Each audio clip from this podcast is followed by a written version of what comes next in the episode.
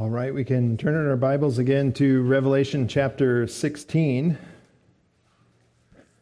Revelation 16, uh, verses 1 through 7, we'll try to get through this morning as we see uh, uh, kind of a new phase here in our study of Revelation.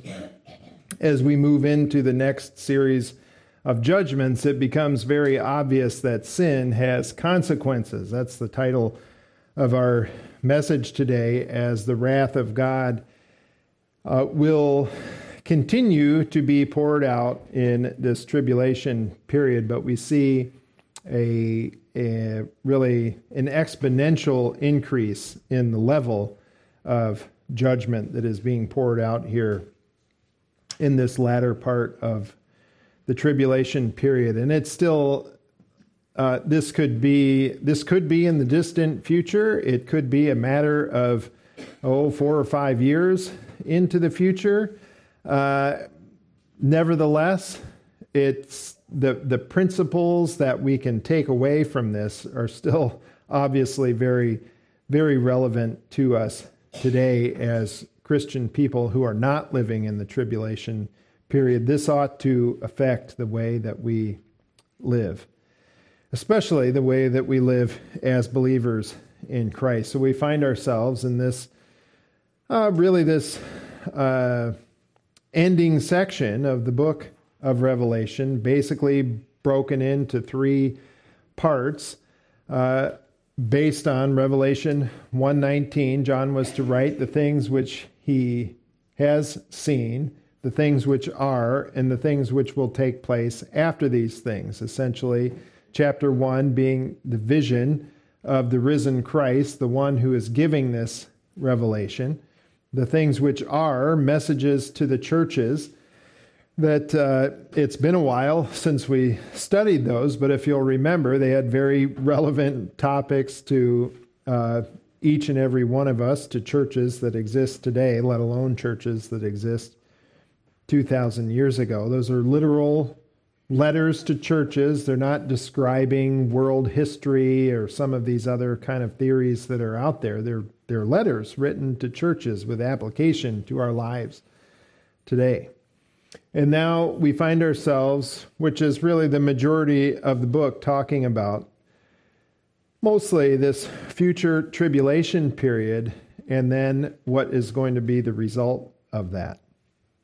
Now, of course, we're still embedded in this tribulation period. I forgot to update that slide. Oh, that's too bad. The uh, tribulation period in Revelation. We're actually we're not in the bowls being introduced anymore. We're down here in the bowl judgments being poured out. Last time we saw in, in chapter 15 kind of this preparation for the bowl judgments to be poured out. We saw the angels come forward who, who are going to administer these judgments to the earth. Of course, they're coming from God, but He's using these angels to pour out the wrath. There was great praise that broke out because we are getting to the conclusion of this really this sinful world that we are living in. We are seeing it being taken from the clutches of Satan, given to Jesus Christ so that we can experience life the way that we ought that it was created to be. And then finally we saw the presentation of these bowls to the angels who are going to pour out the wrath of God and the fact that this temple, the temple in heaven filled with smoke, being symbolic of the fact that uh, this is it. There is no turning back from at this point in time, and that God is uh, fully, not that He isn't fully committed, but just to now that He's not committed to this. But at that point in time, the temple becomes full of smoke to indicate that to give us the picture that, yes, in fact, this is going to happen. There's no stopping it now. And we've seen uh, several times this slide that really this. This is uh, the three main parts of the tribulation that we know for sure.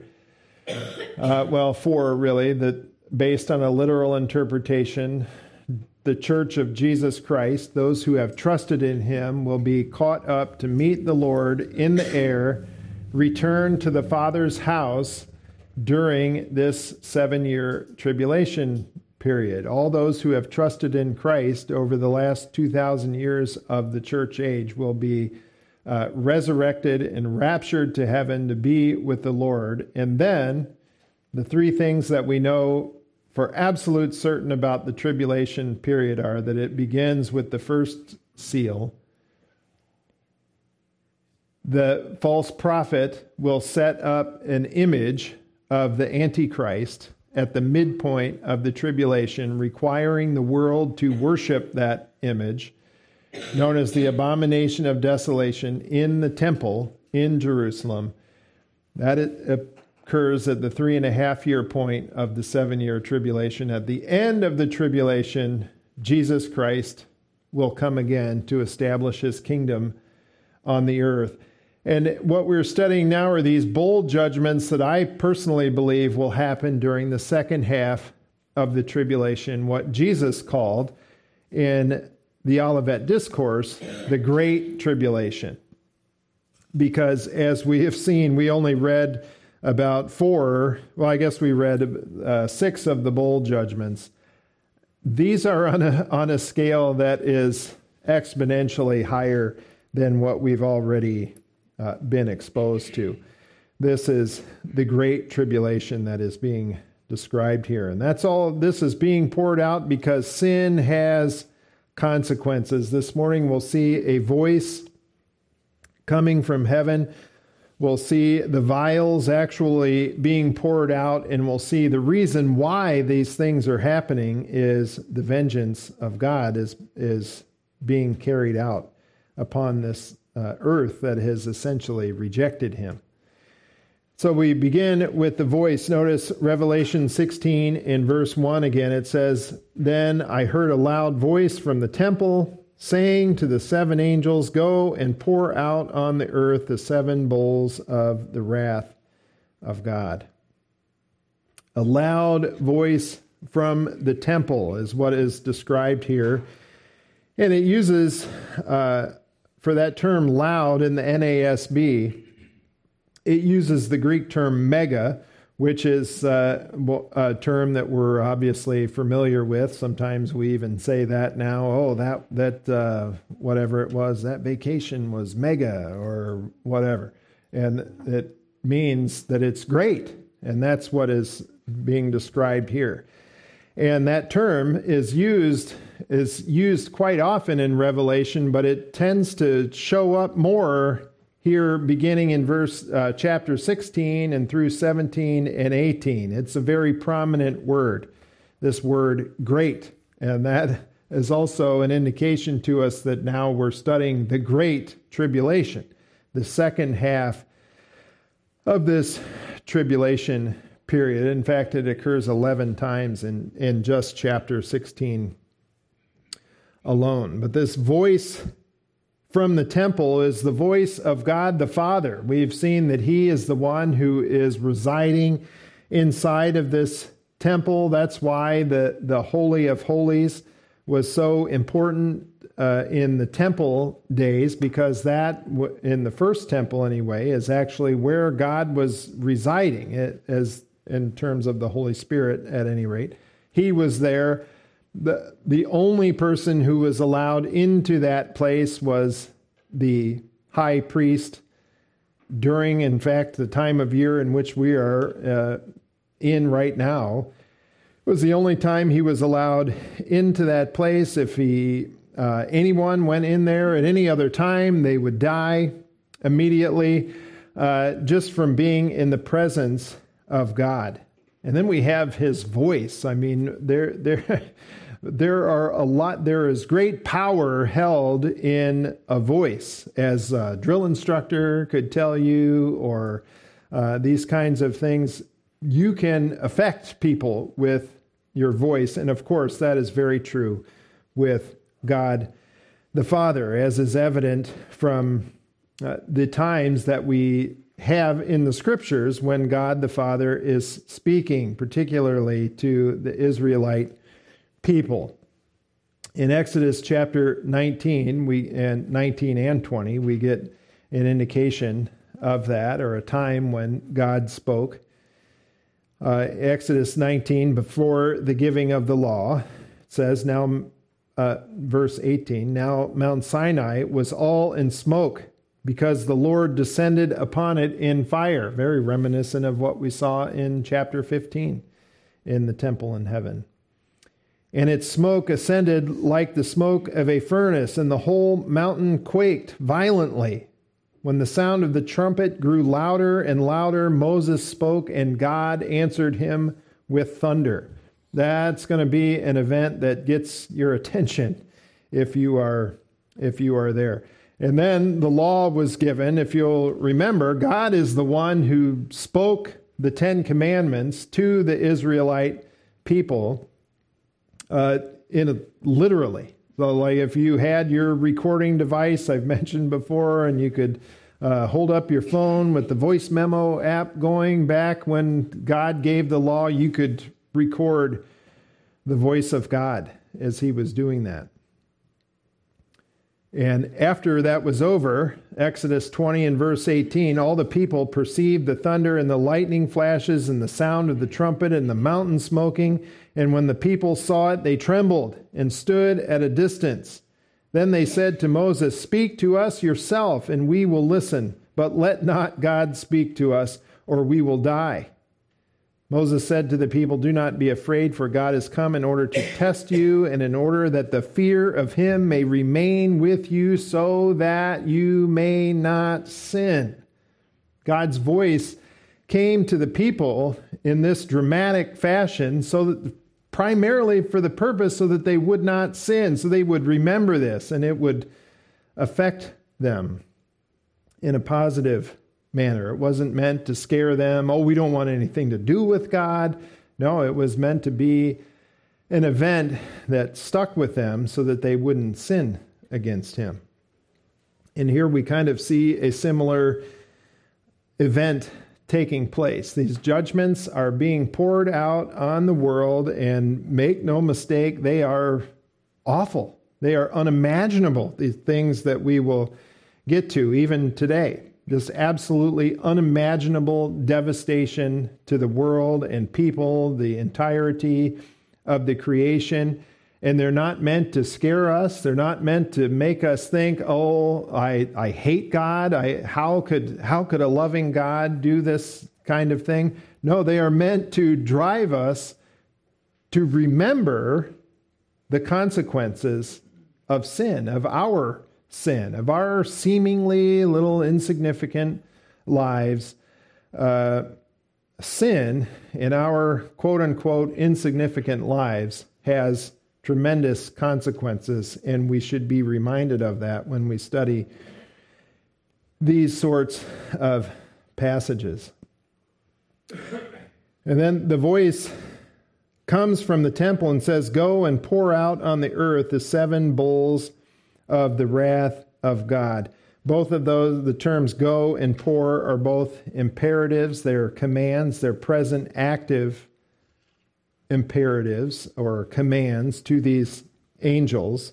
The voice of God commanding these angels to pour them out. And the fact that it's a present active imperative kind of implies that this is, this is what these angels were created for. This is their, their duty. This is what they were really made to be doing. And we'll see that this is, uh, well, we'll get to the other part first. First off, the wrath is deserved. That becomes very obvious as we make our way through this passage, but there are other passages that use similar language, Psalm 79 being one of them. We'll just read verses 6 and 7. Psalm 79 says, This is a, a psalm from Asaph, if I remember correctly. Pour out your wrath upon the nations which do not know you, and upon the kingdoms which do not call upon your name, for they have devoured Jacob and laid waste his habitation. This is a, a prayer that the nations who have oppressed Israel would have God's wrath poured out upon them. Well, Asaph, uh, that's going to happen. It's going to happen in the tribulation period. Psalm 79, verses 9 and 10. Help us, O God of our salvation, for the glory of your name, and deliver us, and forgive us our sins for your name's sake. Why should the nations say, Where is their God? Let there be known among the nations in your sight vengeance for the blood of your servants, which has been shed. And then we know that this, or, well, we can compare this wrath being poured out uh, to what is poured out upon us as believers and what will be poured out upon the nation of Israel in the future when they trust in Christ as their Messiah.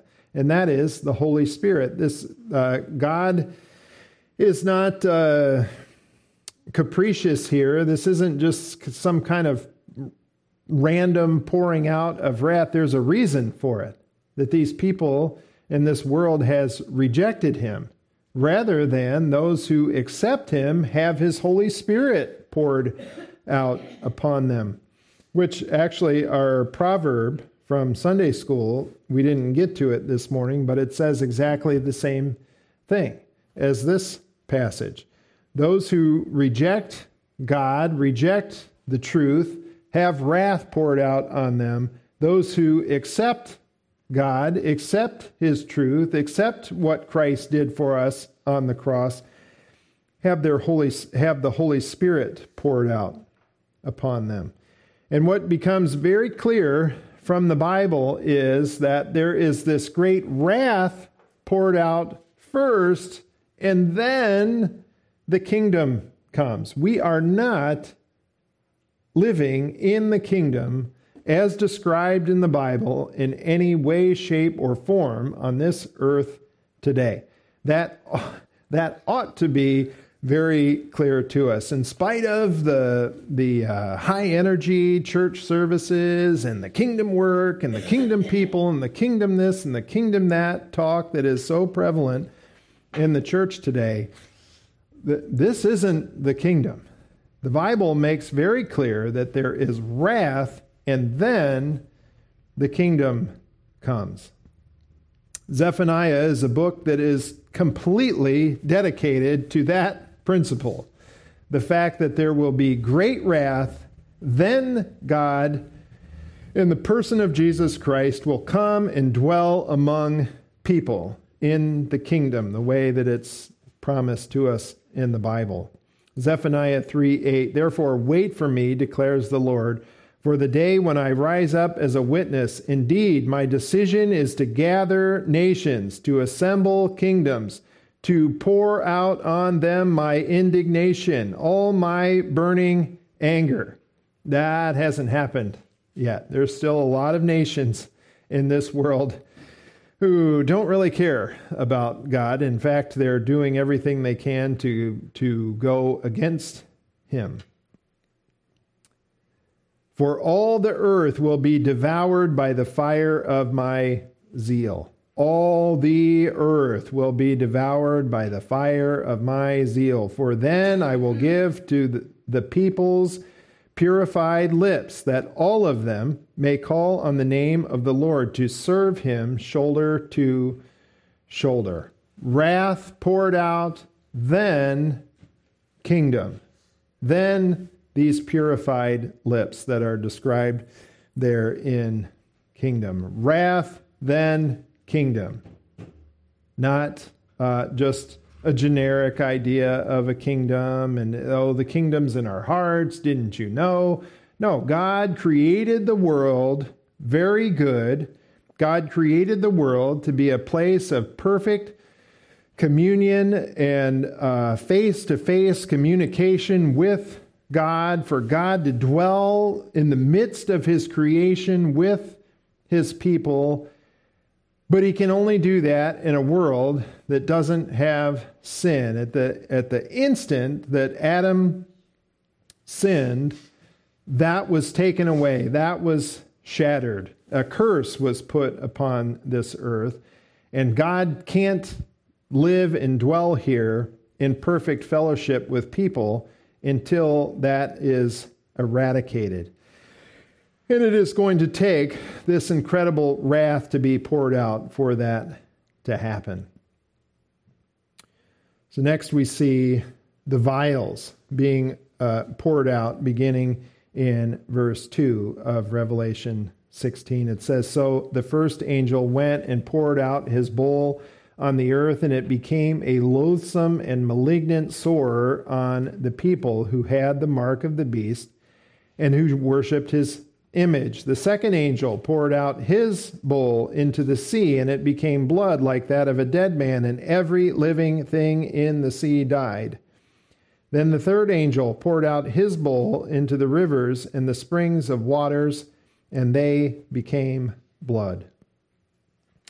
So these bowls, uh, bowl judgments are portrayed as happening in, in, kind of rapid fire succession, like one right after the next. But as we've seen, it's probably uh, in reality going to happen over a period of time. It's not like, oh, on Monday they get the sores, on Tuesday everything in the ocean dies, and on Wednesday uh, all the all the rivers uh, turn to blood. It, it, there's going to be a progression of time, uh, it would seem quite obviously, uh, for these things to happen.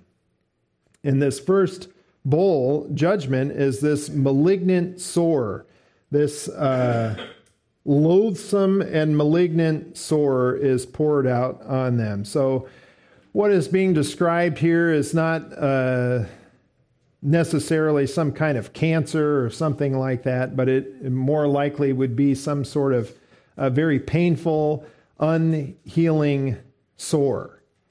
Different from what we uh, saw in the trumpet judgments. The fifth trumpet was, if you'll remember, the releasing of this, these demonic locusts that were able to afflict man with some sort of pain painful sting for a five month a five month period. No, this is this is different. This is this doesn't end uh, at a, at a certain period of time, and it is being poured out on all of those who uh, will who took the mark of the beast. If we'll notice.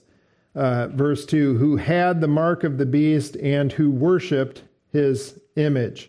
So, this is essentially uh, what is in other places referred to as the earth dwellers, those who have not trusted in Christ, uh, those who are, who are not believing, but instead are taking the mark of the beast as a sign of the worship of Satan and the Antichrist. They're worshiping the image that was set up in the temple. They are fully committed to the side of Satan, so much so that they're willing to be marked in a sign of worship to him. And God is saying here, kind of in a way, oh, okay, you want to be marked? Well, how about this mark? How about these uh, malignant, loathsome, malignant sores being uh, poured out on, on the people? Uh, next, there is the second, the second bowl, of course, verse 3. The second bowl is poured into the sea, and it became blood like that of a dead man, and every living thing in the sea died. I uh, this week flew to Puerto Rico uh, from Baltimore. You spend a lot of time over the ocean on my side of the plane, looking out on the way down there. It's ocean as far as you can see, even at 40,000 feet. You can't see to England. it's uh, quite quite vast. And then we flew from there all the way to Denver, which was kind of a very unusual uh, thing to do. That's not a scheduled flight, but because of the hurricane, there's all kinds of cancellations. So we got to fly six hours from Puerto Rico to Denver, and we flew across Florida. And again, out over the Gulf of Mexico. And I'm thinking about this passage. Wow. That is that is a lot of water that is being turned to blood and every living thing in the sea is dying in this, and we'll get uh, more into that uh, later as we compare these trumpet these judgments to the trumpet judgments. But the ocean to blood. I, and the other thing that I thought about as I was flying over the ocean this week was the audacity of the climate uh, alarmists. That they they seem to be so concerned with the creation, but yet completely spurning the Creator, who is so obviously revealed uh, in the creation. They supposedly care uh, so much about the creation, but yet reject the Creator. It doesn't really make much sense to me.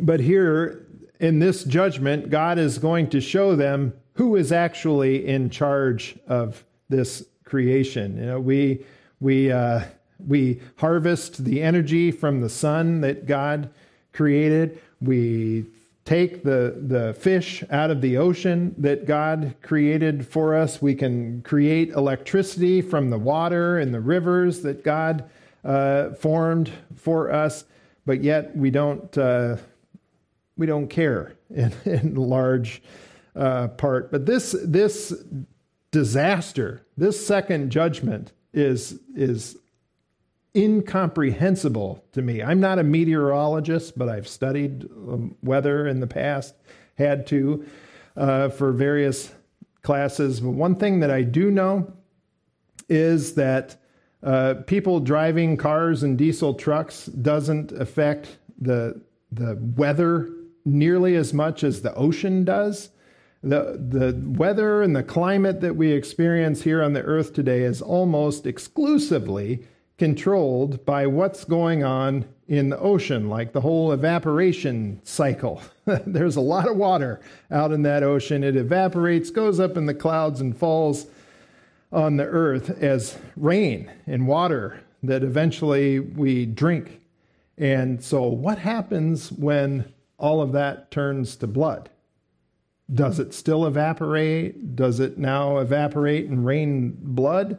Uh, this is incomprehensible uh, disaster on an unimaginable magnitude that is going to happen to the earth. And then, to make matters worse, the third bowl happens at some point in time. Verse 4 The third angel poured out his bowl into the rivers and the springs of water, and they became blood. You know, we think that, oh, we just turn on the faucet and the water comes out and it's all good. Well, that, that water it comes from somewhere. It either comes from some some fresh water source or a spring in the ground, a river, the Great Lakes. Uh, it's coming from somewhere. And when it is all turned to blood, you turn on the faucet.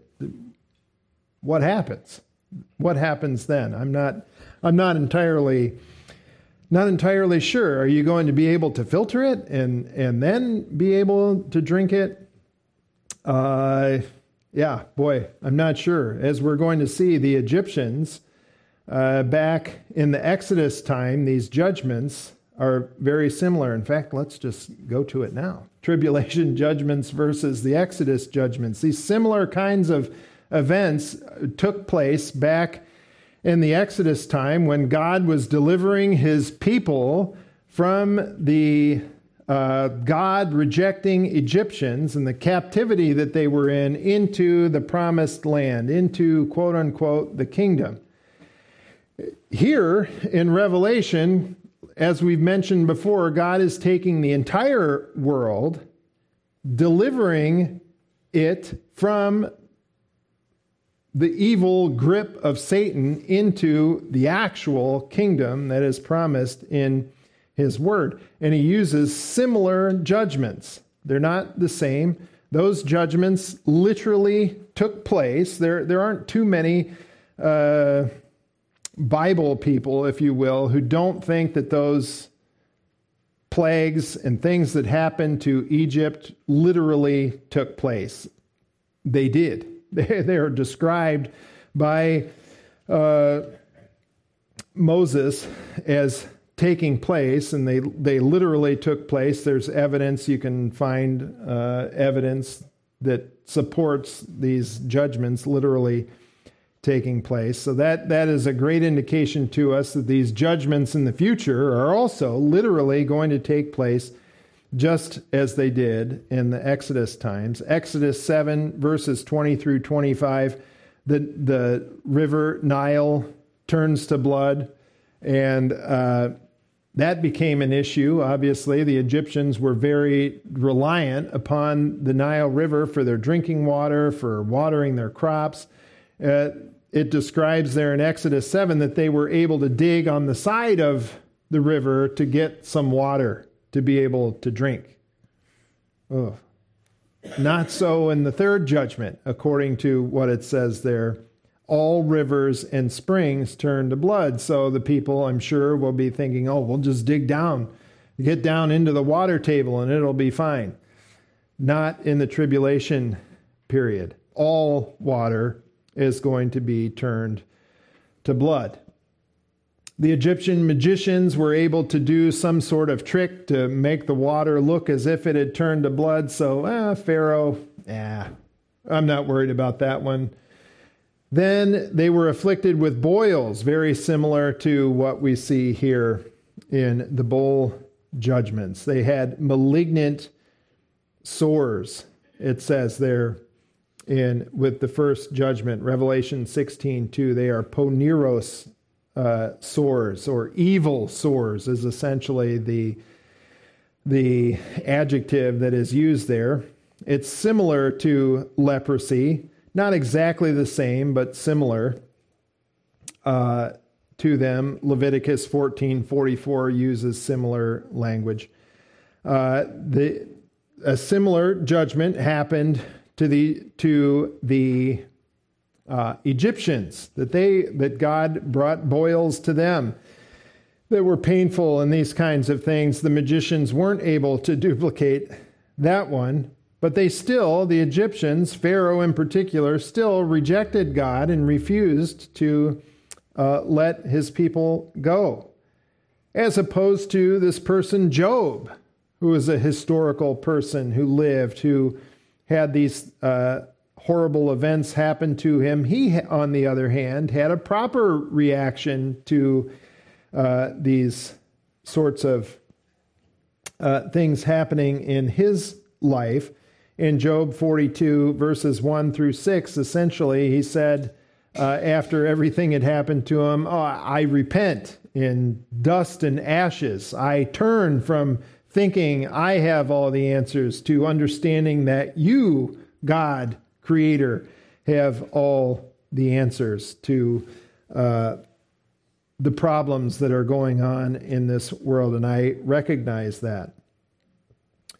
Uh, he had introspection, he turned to the Lord rather than his own uh, human thinking. These people in the tribulation period are going to have the exact opposite reaction as we saw in our scripture reading that we'll get to next time that they did not repent verse 9 so as to give him glory verse 11 they blasphemed the god of heaven because of their pains and their sores and they did not repent of their deeds they did not change their minds about the wickedness of their deeds about worshiping Satan, about being completely opposed to the God of the universe. And again, the, the, the judgments are similar because God is doing something similar uh, that he did in the Exodus time to uh, what he is going to do in the future. And that's, if you'll remember, Revelation 15:3 why they sang the song of Moses because this is going to remind the people of what God did in the future tribulation period. Or in the future tribulation period it's going to remind the people of what he did in the past. And something to take away from this is that the bowl judgments are not the same as the trumpet judgments.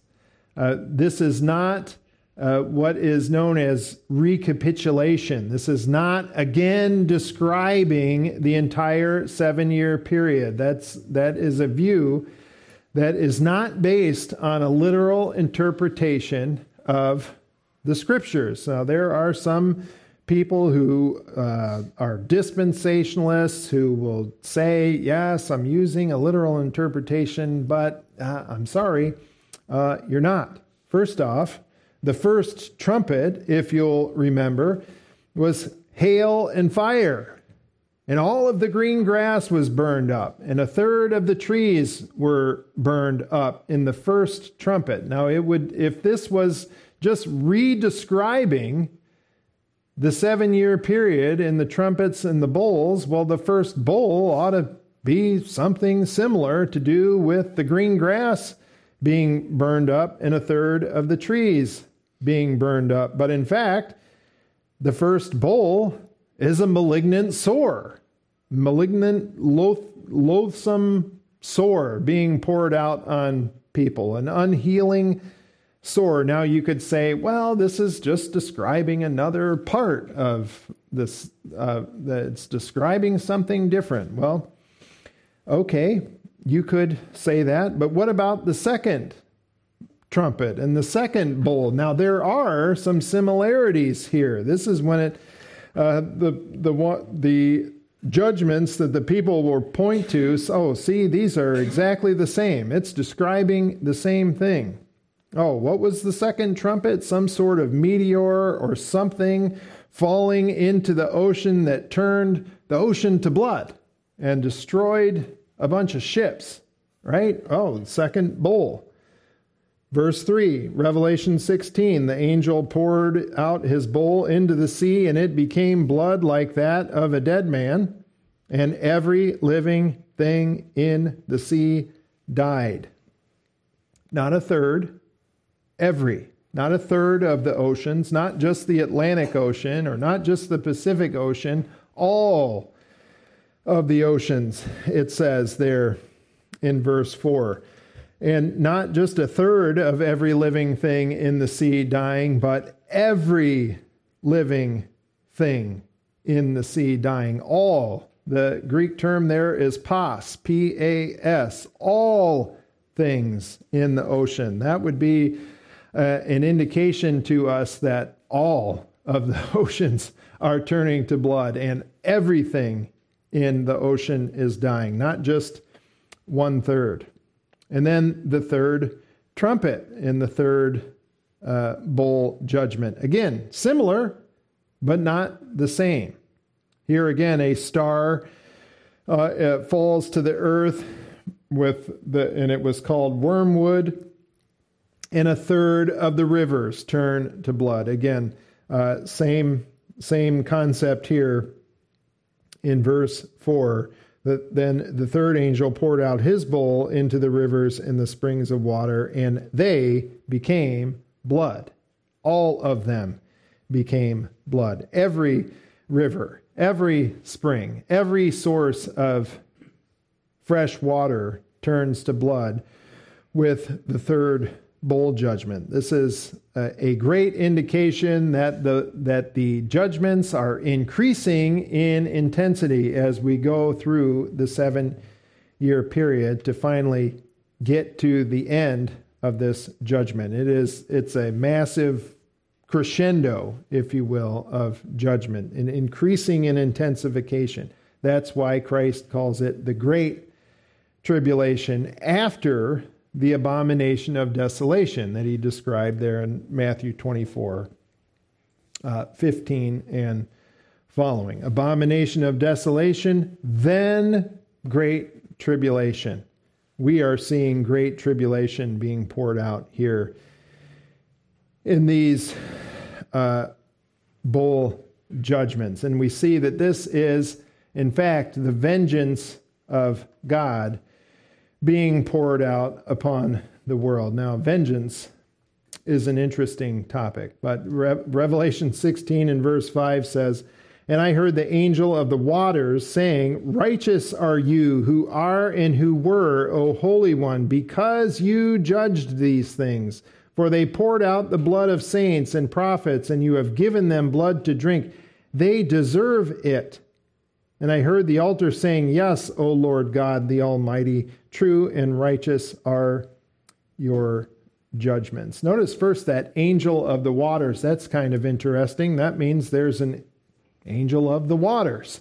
Uh, in addition to what we have already seen, there were, if you'll remember, Revelation 7, there were four angels of who sort of had control over the winds. There was an angel of the abyss, Revelation 9 11. There's even an angel of fire in Revelation 14 and 18. And now we have a, an angel of the waters here in Revelation 16 and in verse 5. There, there are essentially angels over the elements, the main elements of the world, of the creation, the winds, the earth, the fire, and now also uh, the waters. And we had, and we see here, uh, it was a reminder again, kind of uh, timely, that this angel of the waters is the one making this statement as there is great power in the waters. I saw a video of people it was the most incredibly incredibly dumb thing that I think I've seen a person do in a long time. This past week in Florida, video of these people going out into the ocean right under a pier. I mean, there were cement pylons bigger than this. I mean, you couldn't get your arms around this thing at all. And they're standing right next to this thing, and the waves are crashing in, and they're getting pushed into, into these cement pylons. And I, I, read earlier today that they found 42 people dead from this hurricane, and it was just making me think, well, were those two of the people who died in this thing? I mean, just not uh, using your brains. Water is very powerful. There is uh, immense power wrapped up in the ocean. That's what a hurricane is, in fact. The power of the ocean being sucked up into the air and then dumped onto the land. Incredible, incredible power. And it would seem here from this uh, passage that there is an angel of the waters. It doesn't seem that there is. There is one. Verse 5 I heard the angel of the waters saying, Righteous are you. And this is what qualifies God to be the judge. He is righteous. He is without sin. He is just. He is innocent. He's not like you and me. Keep that keep these uh, attributes of God in mind when you're thinking in terms of vengeance. He is also eternal. It says there uh, in verse 5. Righteous are you who are and who were. God has always existed. He's eternal. He's not a creature. He is the creator. And that's why in Exodus 3:14 he refers to himself to Moses as I am. I am, I am. I have always been, I am now, I always will be. He is the eternal God. That qualifies him to pour out vengeance and wrath on people.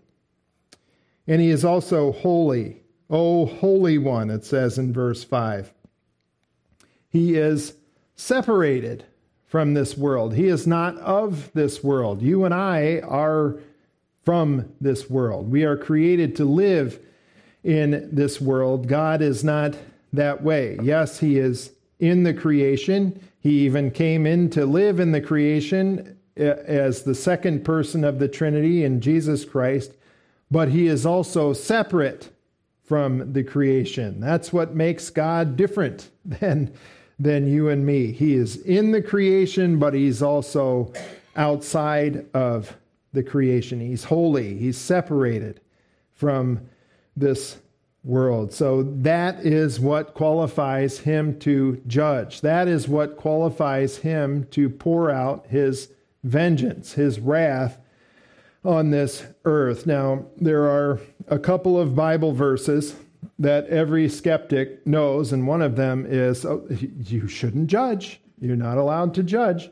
And uh, they use it in a way that makes it okay for them or somebody else to sin essentially and that is not that is not at all what we are what we are talking about here of course we are to use discernment and we can as described in the scriptures, point out sin to, to people, particularly in our own family, in our, in our own children. I mean, let's just think about this idea of quote unquote judging when it comes to our children as parents. Uh, are we not permitted to tell our child when he's doing something wrong? Because, oh, don't judge. That, of course, is is ridiculous. When you see uh, somebody that you love who is doing something wrong, you ought to have the desire to point that out to them because after all sin has consequences so when you you have a loved one a, a a family member, a child, a person in your church that you know is involved in some sort of sin, uh, yeah, you can do that. And you can point that out to them in a loving way that uh, is edifying to them. So, yeah, that, that's not what this is. that's not what we're talking about here. Uh, when it comes to judging, in terms of what the Bible verse says that we're not supposed to do, it's talking about this pouring out wrath on people, condemning people because of the sin that's that is in their life and pouring out wrath on them. God is the one who is qualified to do that, not you and not me. Why is God doing this? Verse 6 For they poured out the blood of the saints and prophets, and you have given them blood to drink. They deserve it. They killed the people of God. If you'll remember the fifth seal judgment way back to the beginning of the tribulation period, uh, the fifth seal judgment was this incredible martyrdom that's going on in the world. Keeping in mind, according to Revelation 13, every person who wouldn't take the mark is going to die. Now, there are still those who don't die uh, somehow they are protected. We see that in Revelation 12 that God is going to provide some sort of protection for people who are believing in Him. But that doesn't necessarily mean that every person is going to be protected. In fact, I would say the majority are not going to be under that supernatural protection of God in this period, and they're going to pay for it with their lives. Uh, and that is what we see happening here. Uh, that this vengeance is being poured out because they deserved it. There's our Revelation 6 16 through 17. Uh, and I messed up the other one. So, uh, Luke, they deserve it. Luke 11 47 through 51. These are the words of Jesus himself if you'll remember, to the Pharisees, Luke 11 and verse 47, uh, where it says, Woe to you, for you build the tombs of the prophets, and it was your fathers who killed them. So you, so you are witnesses, and approve the deeds of your fathers, because it was they who killed them, and you build their tombs. For this reason also the wisdom of God said, I will send to them prophets and apostles, and some of them they will kill, and some they will persecute. So the blood of all the prophets shed since the foundation of the world may be charged against this generation. From the blood of Abel to the blood of Zechariah, who was killed between the altar uh, and the house of God, yes, I tell you, it shall be charged against this generation. Uh, and also, uh, Revelation 13 in verse 12, we saw that this Antichrist exercises all the authority of the first beast in his presence and makes the earth and those who dwell in it to worship the first beast, whose fatal wound was healed. They, they deserve God's judgment because of their killing of the people of God and their, according to Revelation 13 12, their complete rejection of God and instead worshiping Satan.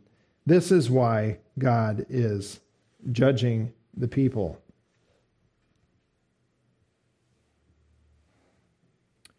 And so, so what? What can we uh, conclude from this? Why, why does this matter to us? What's going to happen in the future? Well, the fact of the matter is that sin has consequences. Sin is going to bring eternal death to unbelievers. Revelation 20 and verse 15. After the tribulation period takes place, after the kingdom period takes place, the thousand years are over, then people, every person who has not believed in God, will be judged. Verse 15 And if anyone's name was not found written in the book of life, he was thrown into the lake of fire. Sin has eternal consequences for us.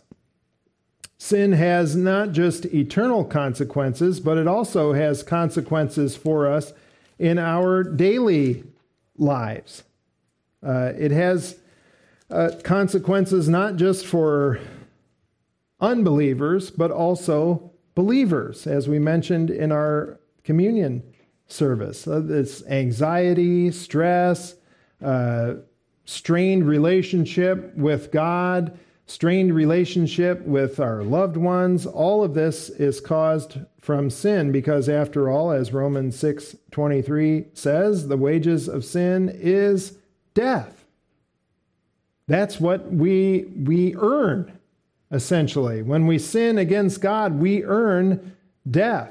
And that doesn't just just mean physical death. It doesn't just mean eternal separation from God, but it also means death like right now.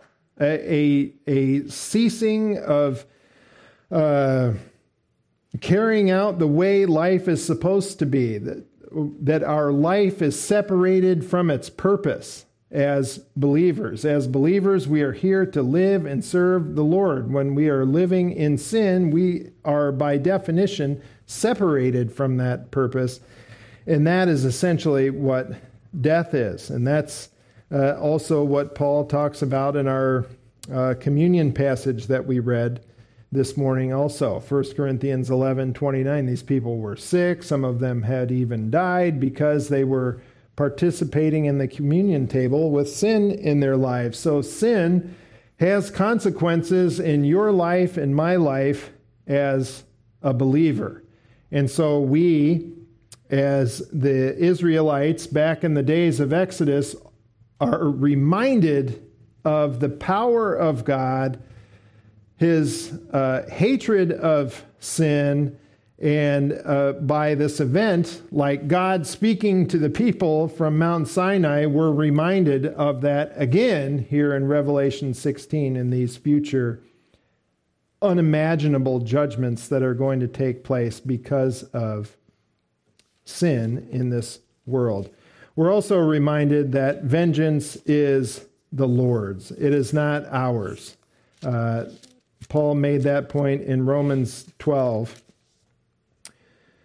verses 16 through 21, after uh, the book of Romans, just an incredible book. He's described why we need to be saved, how we need to be saved, the benefits of, of the Holy Spirit being in our life, uh, and the past, present, and future of the nation of Israel. Okay, now so what? What? How do we apply this to our lives? Well, one of those areas we see in verse 16 of Romans 12.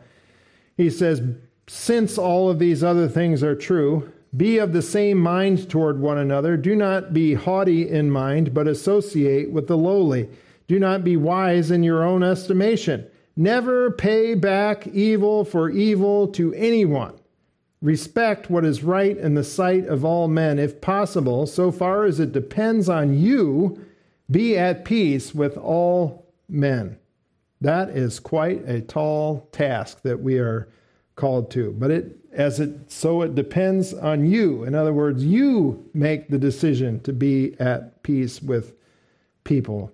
Verse 19, never take your own revenge, beloved but leave room for the wrath of God. For it is written, Vengeance is mine, I will repay, says the Lord. So when somebody does something wrong to you at work, uh, well, don't figure out a way to get them back.